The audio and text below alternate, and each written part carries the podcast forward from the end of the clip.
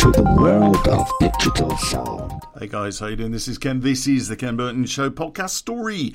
Um, guys, it's it's really funny how um, you know you can you can see something and it takes you back to a place, and um, that recently happened, and I thought, now that's a story I've never told, and there are there are reasons why I've never told this one because I've thought about it. It's it's because of a conflict, really, in me that I, I was never very sure about. I, I learned a lot about myself during this time. But let's let's take you back to uh, qualifying where we are with this. Okay, this podcast story may or may not be true. It is up to you, the listener, to decide whether or not you think it is or isn't and put your comments in the comment section on the video intro. That will be on my YouTube channel, The Ken Burton Show. And uh, all characters are fictional unless stated otherwise. Okay, there you go. That's the qualifier. I'm sucking on a mint. Good time to start a podcast? I'm sucking on a fucking mint. Hold on. Mmm. Oh, I've got to pause this. And then I'll pause this, eat the mint, and I'll come back. Still there. Good. Uh, had to throw it away. So. Okay, so uh, where do I want to start with this? Christ. Um, this was perhaps, I think it was more towards the end of our career, if you like, of um, uh, collecting cars and doing cut and shuts and doing favours for the boys in Coventry. And uh, guys, if you don't know what I'm talking about, then seriously, you you need to go and listen to some of the other podcasts. Uh, a very very quick recap is that you know there was a time in my youth when I was. Um, uh, making a living via repossessions, via doing people favors, um, mainly the families that ran the city at the time. And uh, I was kind of the, if you think of us as an army, I was very much on the lower end of the scale. I was probably, um, probably just above private. I would have thought, and there were lieutenants and you know commanders and captains and people, but I was very, very low down the scale. So there's a quick recap. Those of you who have heard these before will know this. Okay, so, uh, right, I want to take you. I'm going to have to change his name. I'm gonna I'm gonna talk about a guy called Michael. Okay, that wasn't his name, but I'm going to talk about Michael. Now, who was Michael? Michael was a little bit older than me, I think. Um, I didn't really, I can't say as I knew him. I knew of him. He was um, very much in with the in crowd as as far as the families were concerned. Um, I think he worked for a while as a driver for one of them. And I think he only got into where he was because uh, I think his brother was something in one of the other families. And when he moved to Coventry, uh, it was asked that, you know, a favour be done. And uh, this guy basically got fairly in with the in crowd. I mean, he, you know, he was a useful bloke. He was, you know, six foot, um, fairly stocky. I wouldn't call he wasn't fat by any means. Uh, quite a fit guy um, from a fitness point of view. I don't mean good looking. I mean fitness point of view. Mind you, he was a good looking lad. Um, and you know, he was a very capable guy. He knew the uh, right end of a shotgun, and uh, you know, I can't say as I ever actually spoke to him. I don't think I ever actually spoke to him. Anyway, so um, something happened with Michael that kind of got me conflicted, but it, it also got everyone else conflicted. And what happened was Michael got together with uh, the daughter of one of the boys, and uh, it wasn't really going down extremely well uh, with a lot of people, and I, I mean the family. All right, I'm talking about the family. Half of the family kind of embraced him because it was the daughter's choice. The other half of the family thought he was, um, I don't know, he wasn't the right man. But who would be? I mean, who would be? You've got, you've got like this millionaire bloody crook, and you know, then you've got multimillionaire crook, and then you've got his immediate son, and it was his daughter that had set up with Michael. I think Michael worked as her driver for a while, uh, while she was at some school or other. But I mean, uh, the, the, the kids all went to uh, some really really clever stuff. I mean, um, she went off to Switzerland to a finishing school. I remember hearing that, and uh, when she came back, I don't know what she was going to do. To be honest, I mean, there, there was talk about her getting involved in uh, one of the legitimate sides of the family business, which was a, a oh, I won't tell you the chain, but they had a chain of shops. And um, also, they had a couple of other things going on as well at that time. And she was she was getting involved in the business side of it and I think Michael was her driver. Well, she had been set up in a flat in Coventry, very nice place, and uh, I know there aren't that many but she was set up in a particularly nice flat, and um, she got together with Michael. Uh, I knew about it. I didn't give a shit about it. It was none of my fucking business. So, you know, what the hey. So I heard on this particular day from somebody that she was pregnant. And uh, I thought, whoop de fucking do, I don't care. It's not mine, I don't care. And um, then about three or four weeks after that, there was all sorts of rumours, and there was um, there was a lot of uh, how can I put this ground level requests to find out where Michael was. Has anybody seen Michael? and uh, it was very low key. I mean, nobody put out an order to go and find the guy. It was very low key. Can we go out and find Michael if you know he's around? Not can we go out and find him if he's around? If you see him, can you phone this number? That sort of thing. And this went on for a couple of weeks, and uh, the rumor mill then started uh, because she'd lost the kid. We know that she'd lost the kid and we knew that she was in hospital. And uh, she was in a private hospital in London, and the family had moved her down there to recover from whatever, you know, this miscarriage or whatever. And we kind of figured, well, fucking hell, Michael's taken that hard if he's done a runner. And then it was probably probably the best part of two, maybe three months after that, that uh, we got a call, and we were all in the pub, and it was the pub that got the call. And one of the boys ans- one of the boys was asked to take the call. Now this was one of the guys that was a lot higher up than I was, and uh, I saw him answering the phone at the bar. I didn't. I was too far away to hear what was going on. But he basically said to the barman to shut the jukebox off. And he sh- sh- they shut the jukebox off, and he stood on a chair and he said, Any of the boys in here, um, can I use this name? oh, God, what do we call this guy? Let's call him. I keep using the name Tommy. Let's use Tommy any of the boys in here, Tommy would like to see you in Foleshill. Now, there's a meet.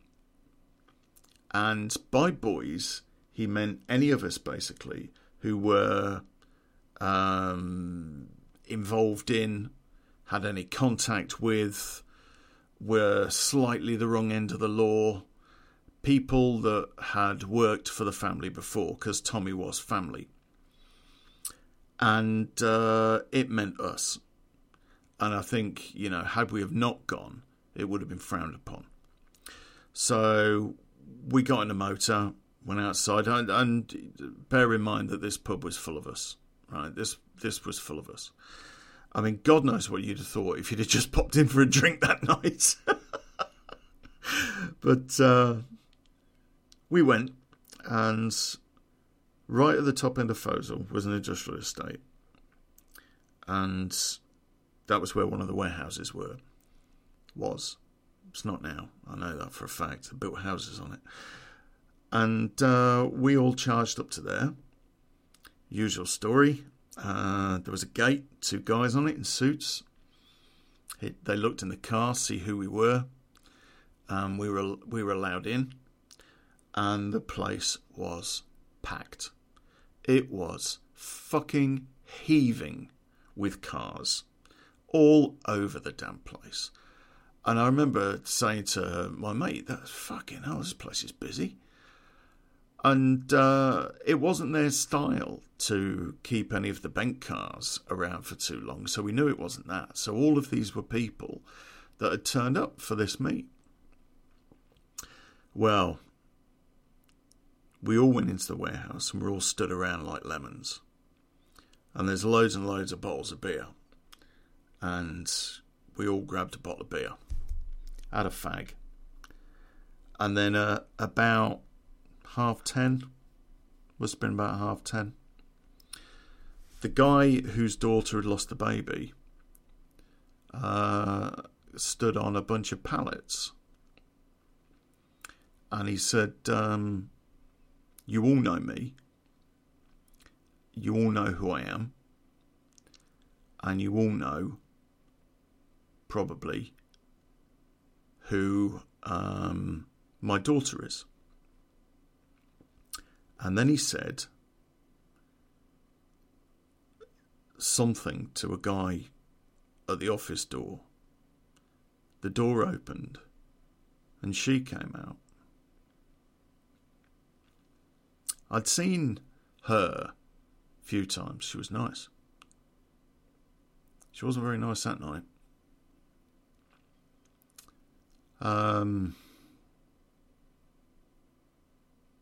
her arm was in plaster. Her face looked like she'd had an argument with the back end of a bus and lost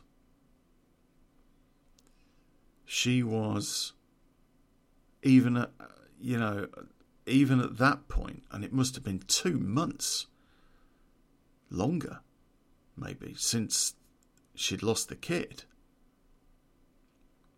she was a fucking mess. She was a mess. But the bit that got me was the mark. She got a mark that went from her left eye just underneath her nose and her top lip was disfigured. And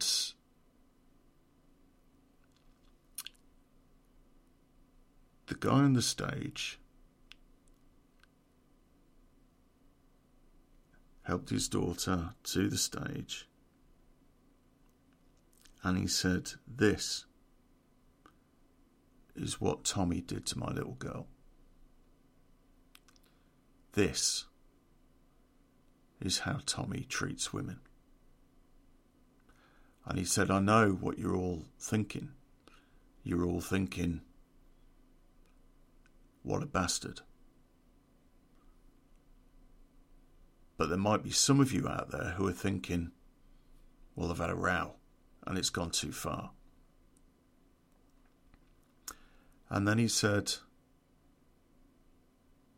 Let me tell you about that bastard. He kicked my unborn grandson out of my daughter and left her for dead. and it it was incredibly embarrassing for her to be there. You could just see. I mean, she was destroyed. She was fucking destroyed. And he said, There is now a bounty on this fucker's head, but we can't find him. And uh, he said, If you are interested in helping us find him, stay in the room.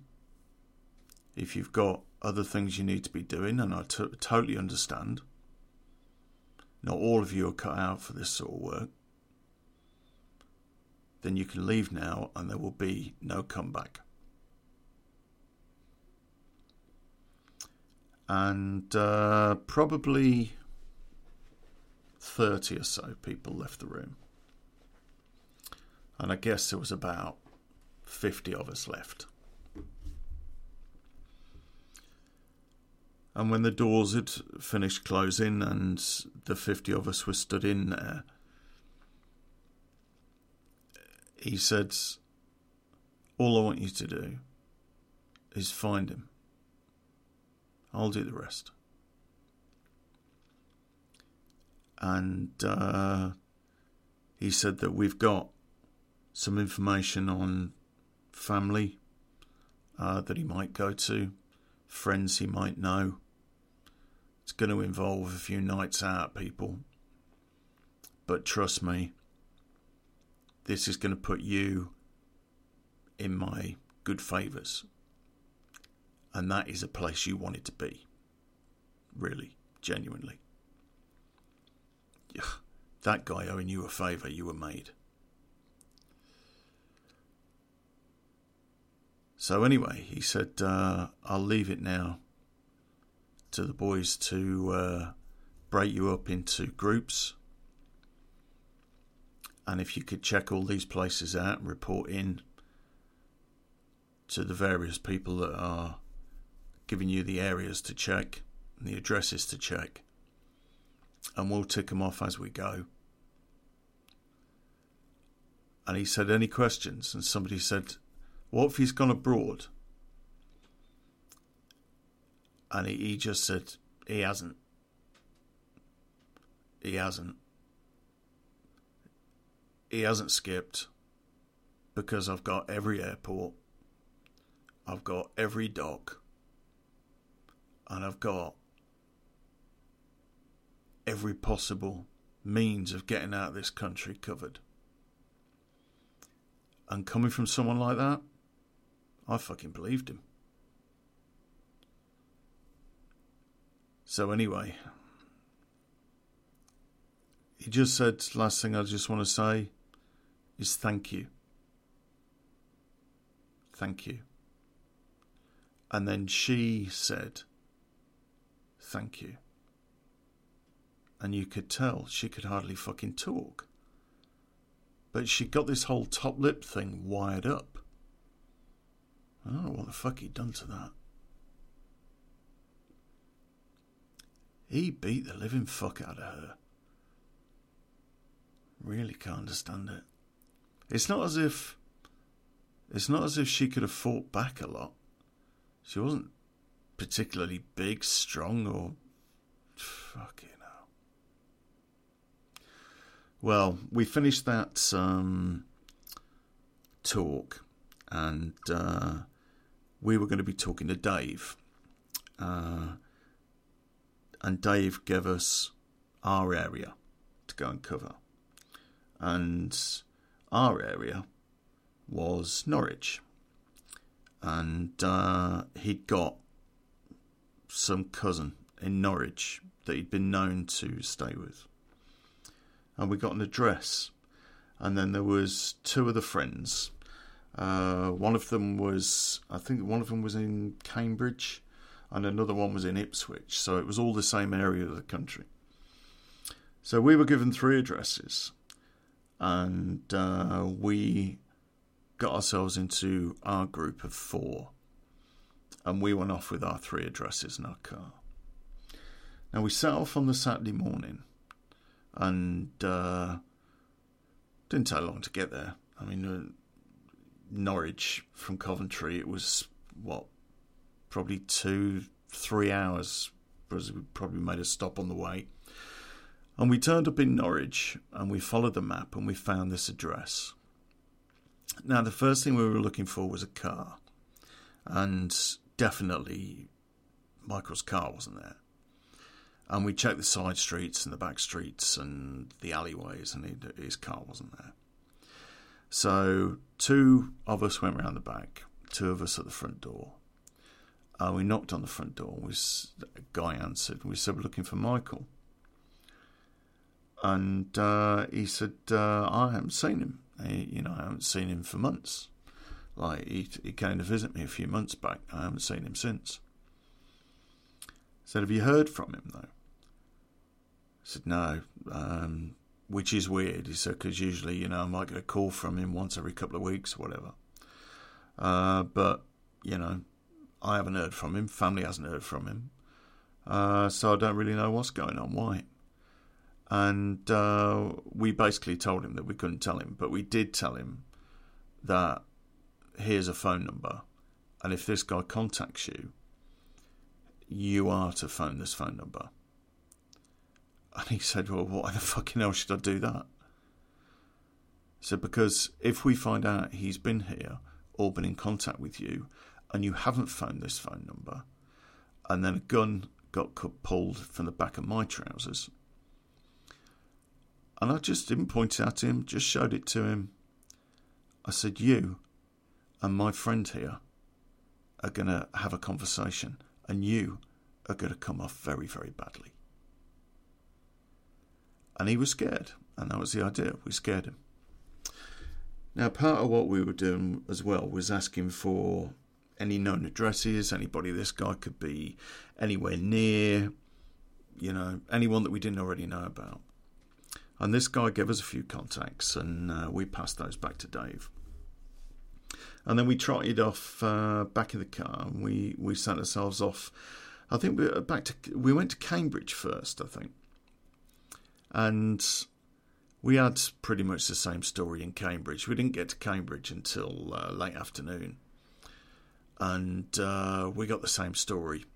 And this guy in Cambridge was a guy that he'd uh, gone to college with. Michael had gone to college with uh, when he was up north, and this guy was shitting himself.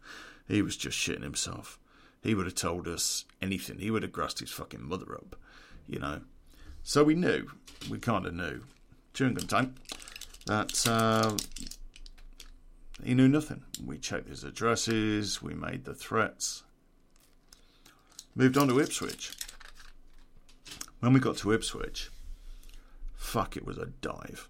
It was a council estate type place and a, a bunch of flats that needed to be demolished like the day after they were built. And why they didn't get demolished is absolutely beyond me. But pretty much, I would say, in the frame of mind that what we came across, uh, we were going to be able to deal with and we came across it. We did the two round the back, two round the front. And as soon as we knocked on the front door, some fucker came running out of the back. He was grabbed, piece was put to his forehead, and he was told to sit the fuck down. Uh, one of another one of our guys went to the back door and covered it, and then we heard the shouting, so we pumped the front door in uh, pieces pulled, and this flat consisted of as soon as you open the front door, there was a set of stairs going up, and uh, just to the right of that was a a corridor that led off to the kitchen. To the right was a door with the living room. So my mate stood at the front door in case anyone came down the stairs. I went into the front room, and there's a guy there with a bat in his hand. Um, fucking drugs everywhere. You could smell it. You could smell it before you got into the house. It was like drug dealers' fucking paradise.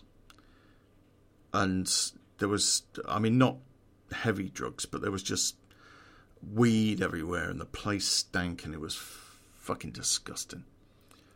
And this guy with a little goatee beard and no moustache, I hate that.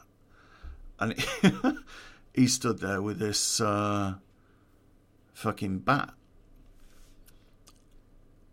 And he was like, Stay away from me, motherfucker, stay away. I got fucking do you, must stay away. And I said, Look, calm down. We're looking for Michael. And he went, Fuck off, man, just fuck off. Get out my fucking house. And he was just, he was doing one. So, anyway, he didn't seem to be bothered at the fact I had a gun pointed at his head. He didn't seem to care. He wouldn't drop the bat. So I thought, I'm going to fucking shoot this guy in the leg. Because he was really annoying me and he was a hippie druggie and I, I fucking hate hippie druggies. and um, one of my mates come in from the back and he said, The kitchen's clear. And uh, I said, Right, keep your eye on this fucker. And I went upstairs.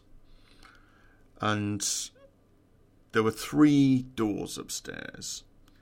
Uh, four of them, if if you count the one that I was a bit of a twat at, but all the doors were closed. One of them was obviously a bathroom, and uh, I opened the bathroom door, nobody in there. I then uh, opened one door, which was a, a tiny little room, and nobody in there.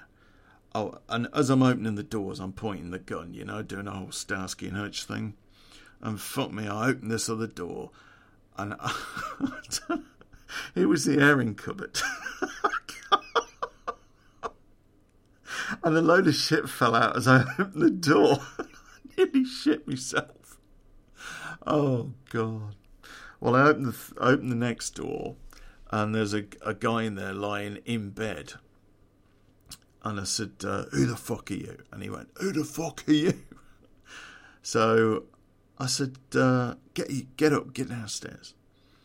So I pointed him downstairs, and we got these two guys now in the front room, and this one guy in the garden. And uh, we're saying, Right, we're looking for Michael. Where the fuck is he? And uh, one of them's like, Oh, yeah, I don't know, fucking, what you're talking about, man? I said, Look, you either tell us where Michael is, when you last saw him, or we're going to just fucking do this place and we're going to leave it in such a mess you won't be able to live here afterwards. Never mind smoke your fucking drugs. And when we finished doing the house, we're going to start busting kneecaps. Well, anyway, one of these lads said, fuck it, I am fucking this, fucking doing this. Um, I ain't heard from Michael, right, for about three weeks. And I thought, that's interesting. Uh, because he's been missing for longer than that. Where did you last hear from him? He was in Great Yarmouth. So what's he doing in Yarmouth? I don't know. He's fucking trying to work his ticket, apparently. Um, get a boat across the water or something. Right, okay, okay. Well, that's fair enough to me. That's fair enough. And we left these guys and we phoned it in. And Dave said, Right, he said, You guys are the only people that have drawn any form of fucking info at all. We've got guys south, we've got guys southwest, we've got people in Wales, we've got people in fucking Scotland, and we've got a team at the moment en route to Northern Ireland. And uh, we're like, fucking hell. And you're pulling nothing, absolutely nothing. Right, well, we've got him three weeks ago in Great Yarmouth, according to these druggies. And Dave said, uh, go for it. So go for it. Just get yourselves a B&B or whatever tonight. Uh, see what you can find out. Check it. Check the bars, restaurants, you know. See if you can find out if this guy's been seen or he's working or whatever. I said, but yeah, but Yarmouth is a big place, you know. Um, it's going to be quite a fucking pub crawl, especially if the guy doesn't want to be found. Said, yeah, I know what you mean, but you know, you try and find out what you can and uh, phone me, you know, first thing in the morning. So we did. We went to Yarmouth, and Christ, we got pissed. we we went to every fucking pub oh man, we it was like from pub to pub, and then we went uh, to the nightclubs, and we were checking, you know, everywhere that we could to see if we could find this guy. And this particular nightclub we were in, fucking hell, we were out of it. I mean, we were just out of it. And then one of the guys we were with, he pulled. so, oh, I'm going to go back to her place. Like, no, you fucking ain't, because you're going to stay with us. Yeah, but I'm on for a definite shag. No, fuck it, you ain't coming. oh dear. We got back to our B&B. Uh, landlady was great, brilliant, brilliant landlady. And uh, we phoned back to Dave following morning. We said, "Look, Dave, we checked every fucking pub," and he said, "Well, I've got something for you. I've got an address." And we were like, "Oh, brilliant! Um, whereabouts is it?" And he said, "Well, uh, it's not so much as a an address as a kind of street." I said, "Right, okay. So where's the street?" And he said it's in a place called Hemsby thought, well, fucking where's Hemsby for fuck's sake? He said, no, it's not very far. It's just a few miles up the road from Yarmouth. Right, okay. So that's why, you know, they thought he was in Yarmouth. Well, fuck me, we'd, I mean, Norwich, the place we started, isn't very far away from Yarmouth.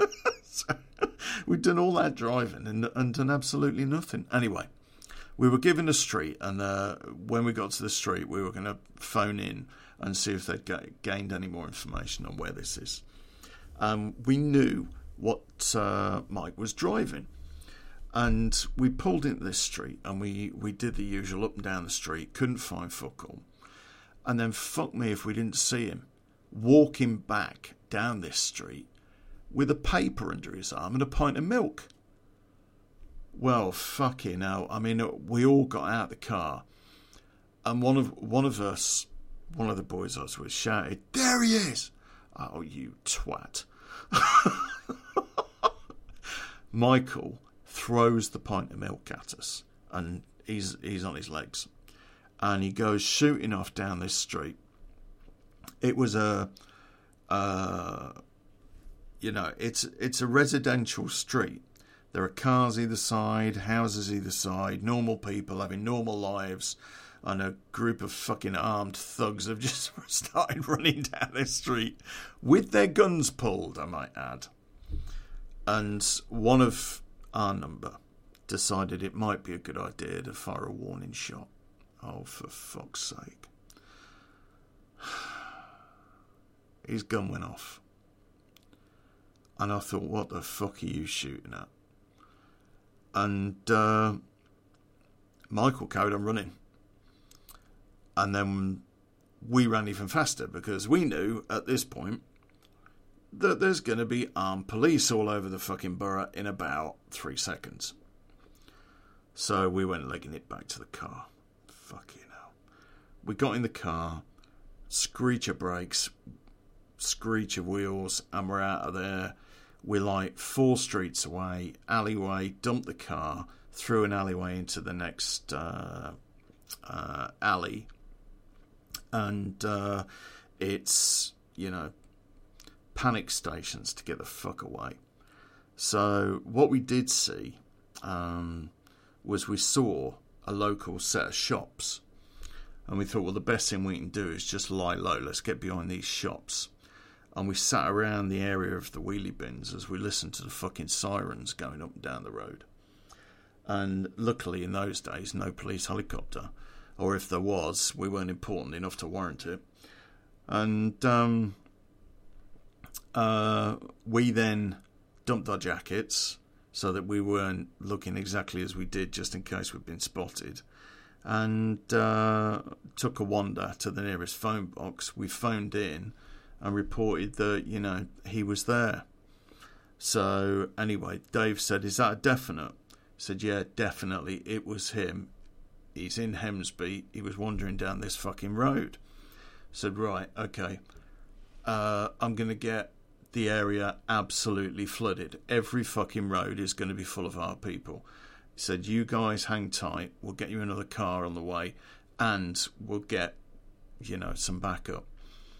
So shit, me. We were there probably two hours and then the uh, first car came into this uh, come into this little area around the back of these shops, and uh, they'd got changes of clothes for us.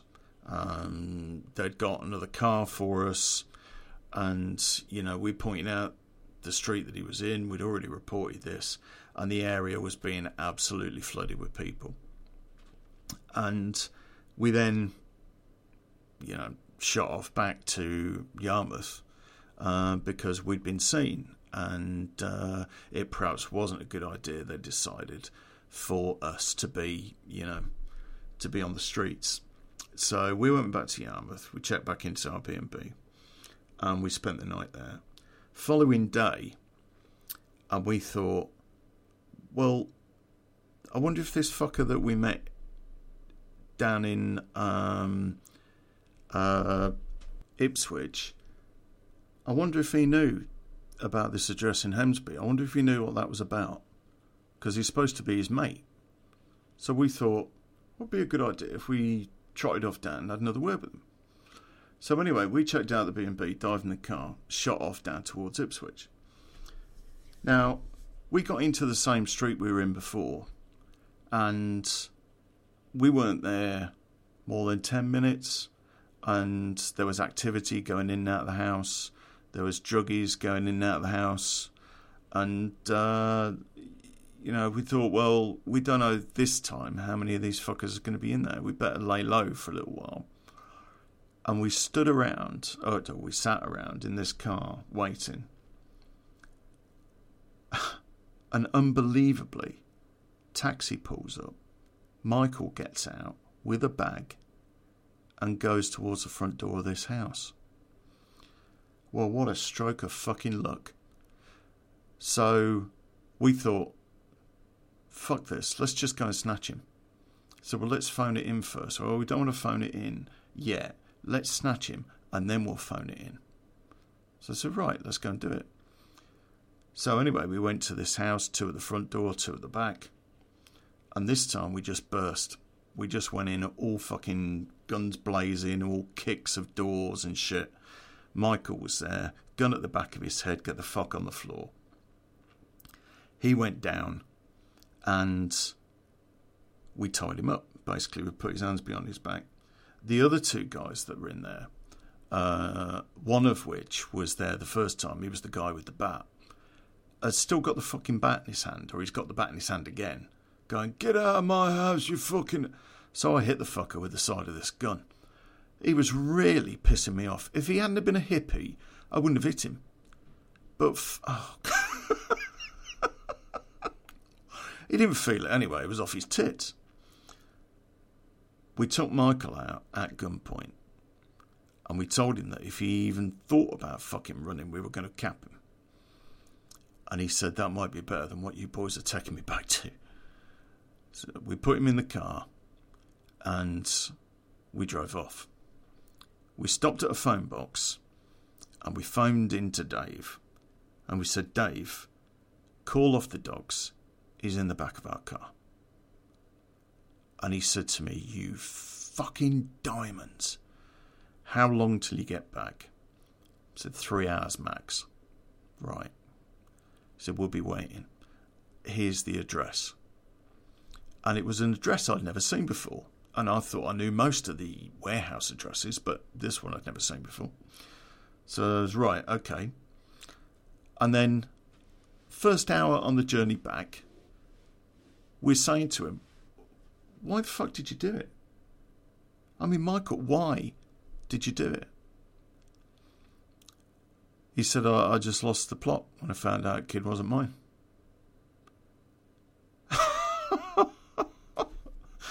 what? And what makes you think the kid wasn't yours?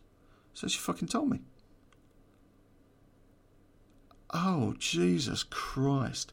Not only that, but she was going to fuck off and go with the other bloke. Oh, Jesus. Right, okay. So, but that, I mean, that's no excuse to beat the fuck out of her. He said, lad, she did that to herself. what? Fuck off. He said she did. I'm telling you now, she did that to herself. He said she stood at the top of the stairs and fucking threw herself down, and then she went in the kitchen and started banging her fucking head against uh, this bloody uh, tabletop.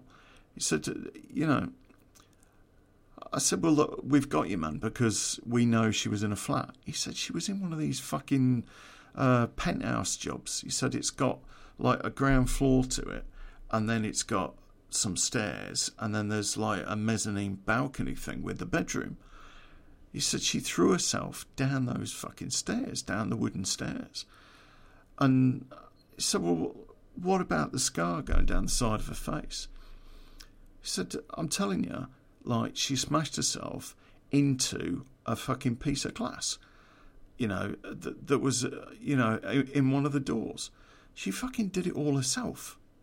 I said, Well, you didn't hit her. He said, No, I didn't fucking touch her. I didn't go near her. She just went absolutely apeshit. He said, Because I fucking lost it. And she then lost it and said, that she was going to have me, you know, have her dad sort me out and all this lot. And when he finds out that his little girl's been beat up, he's going to go mad. And I said, Well, I haven't beat you up. And so that's when she started fucking doing damage to herself. And I thought, Jesus Christ, man, that must be absolutely mental. Anyway, I listened to this for the best part of an hour. And then I listened to it again for the best part of another half an hour as we were asking questions.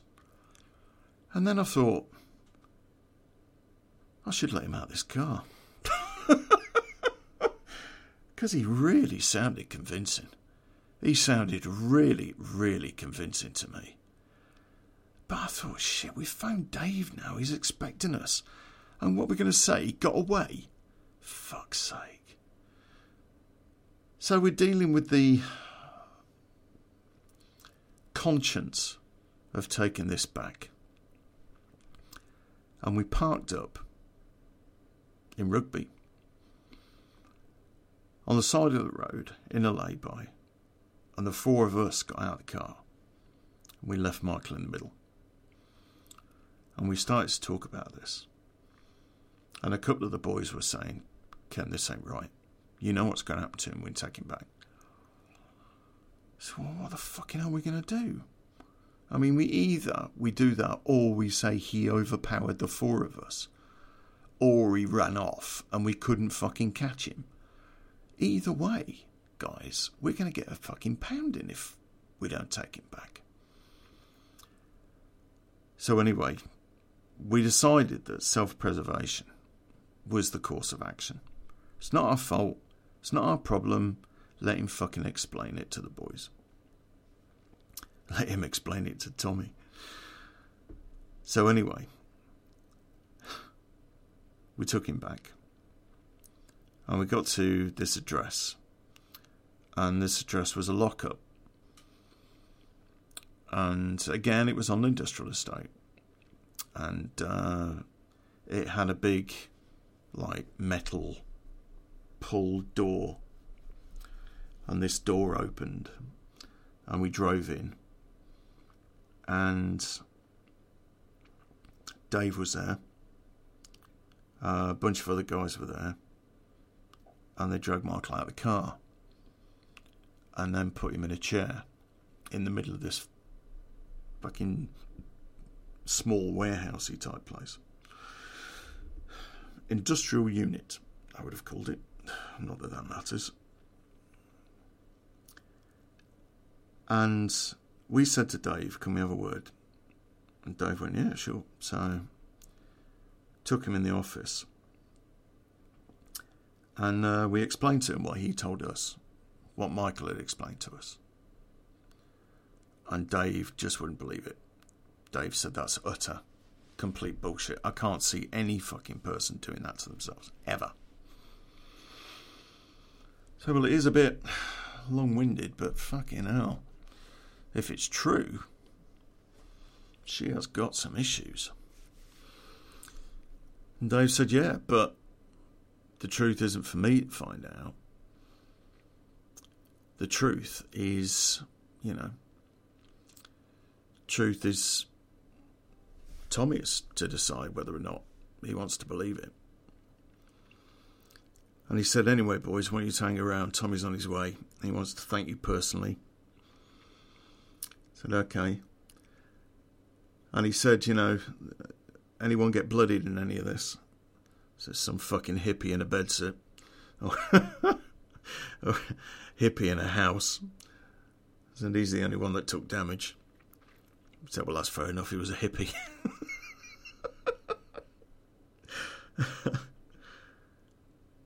About an hour later, uh, doors open. Tommy and his daughter. And uh, Dave said to Tommy, Can I have a quick word in the office, Tommy? And he brought us into the office. And uh, we told him. Um, Dave and us explained what Michael had said. And uh,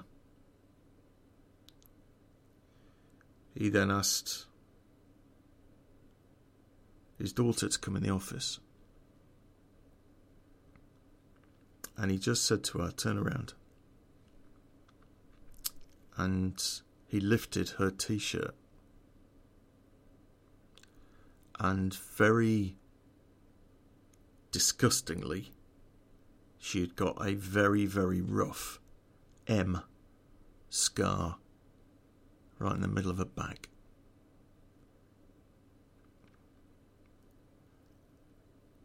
I have no idea what he did that with.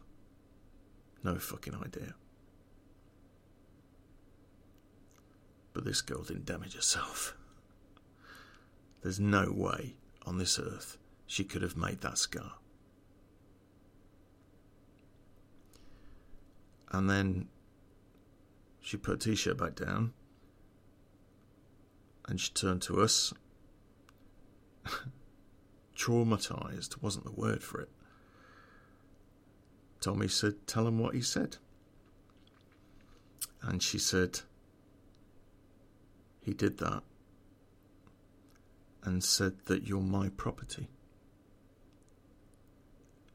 And the next guy that fucks you needs to see my brand. That way he'll know what happens.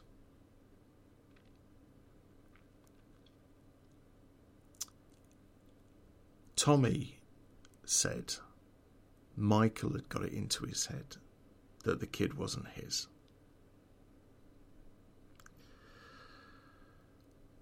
only because um,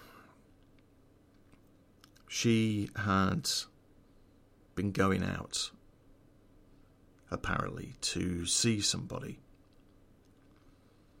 and she wasn't telling Michael where she was going and what she was doing and she was lying about it. Michael had got it into his head that she was seeing another bloke and therefore the baby wasn't his, when in reality See, she was seeing a shrink because she was having trouble coping.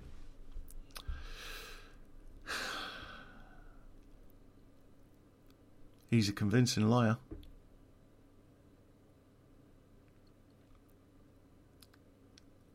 I said to Tommy,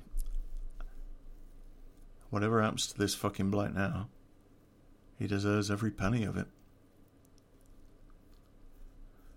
I said, but I wouldn't mind a minute alone with him first. Tommy said, help yourself. So I did.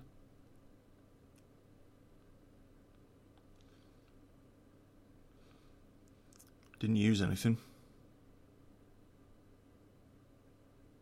And all I could see as I was punching him was that scar on her back.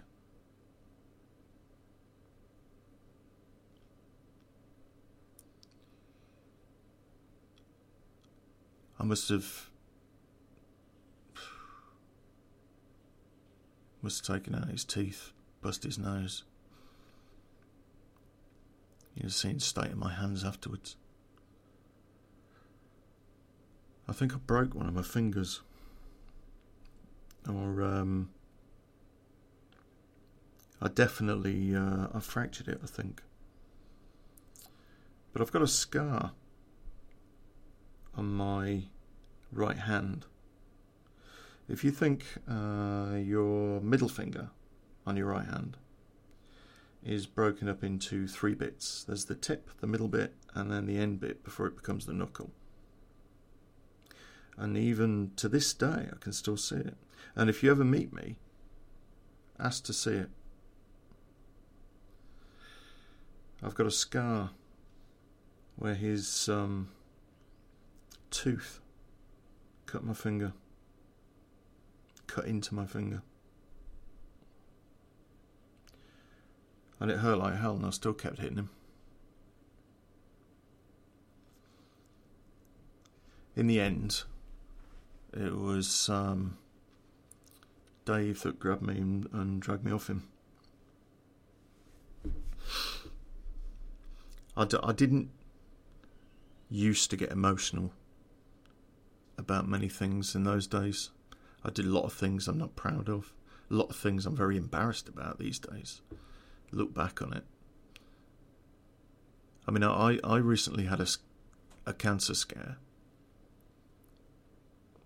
because I found this lump in my neck. And uh, they immediately thought it was lymphoma uh, because of the location of it and what it looked like and the, you know. Um, people were really upset, and I, I, I wasn't. I wasn't upset at all. Because I think genuinely what comes around goes around. And I think at some point, divine fucking retribution is going to put me in the box.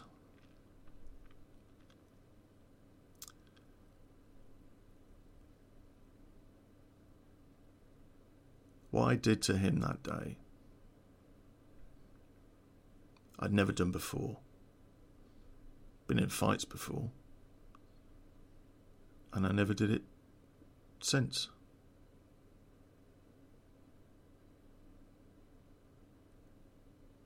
I could have very happily carried on punching the guy till he stopped breathing.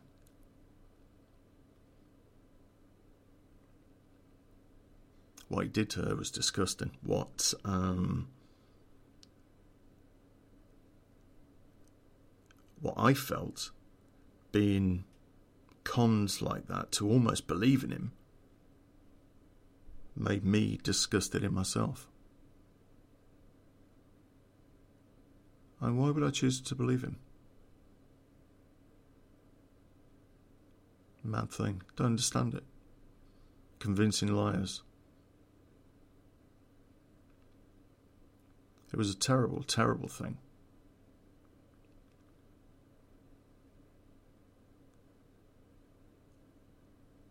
I'm not sure, really, if I regret what I did to him. And at a rough guess, I'd say what I did to him was nothing compared to what Tommy did to him.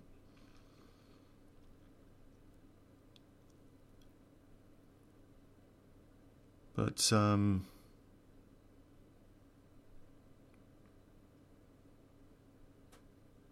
Took a little while for the boys to uh, get past that as well. They were asking me if I was alright after that. Fact is, I wasn't. Fact is, I didn't sleep. I had insomnia for weeks. Ended up taking pills. All I could see was that girl in that flat getting that level of beating. And he was a psychopath. He fucking must have been.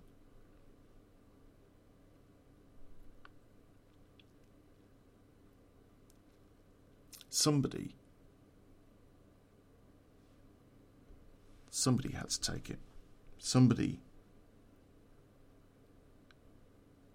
had to give him that. Years afterwards, uh, we were talking about it years afterwards. And people often referred back to it. And they referred to me as the dark horse. You know, Jesus, you don't want to piss Ken off. yeah, big brave Ken beating the fuck out of a guy who's tied to a chair. Yeah.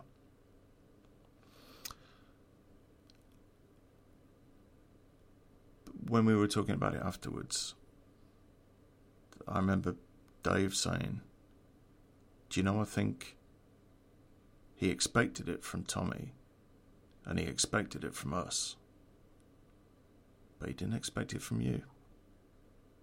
And I'm guessing that hurt him most.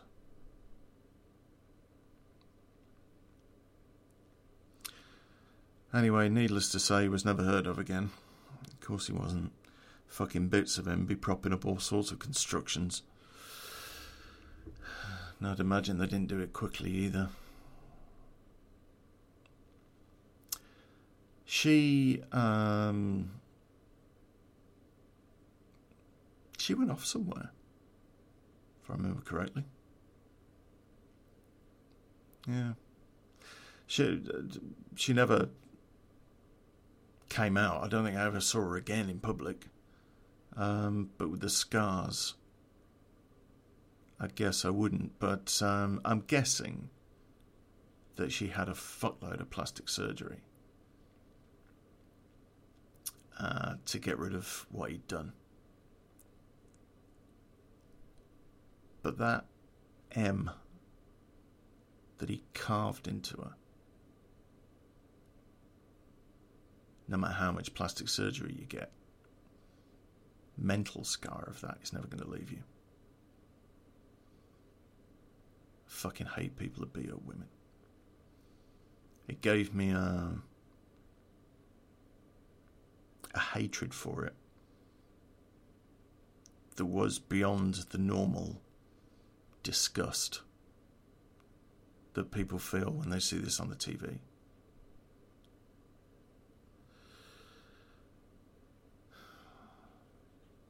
Again, learned a lot about myself. Learned a little bit more about who I was and about who I should be.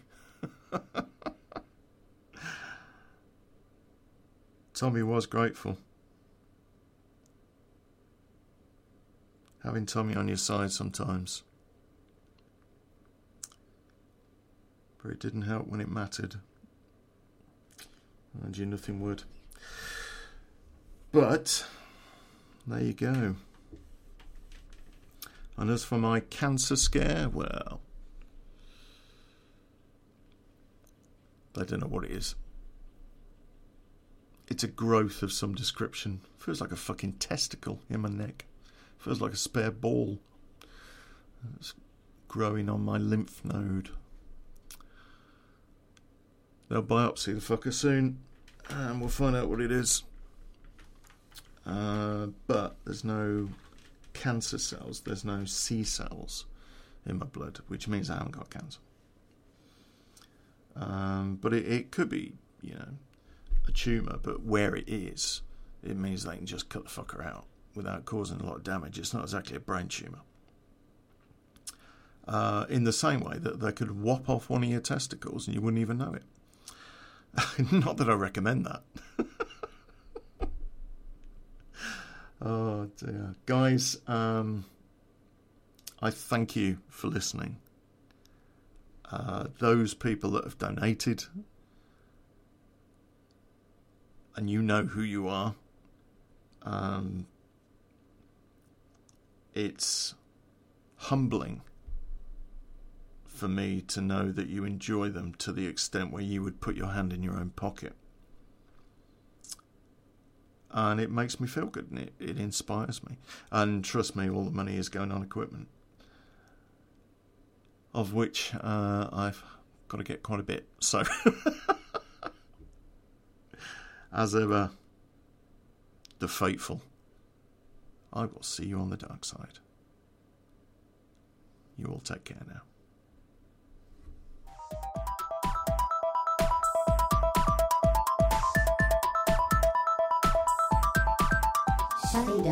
All systems.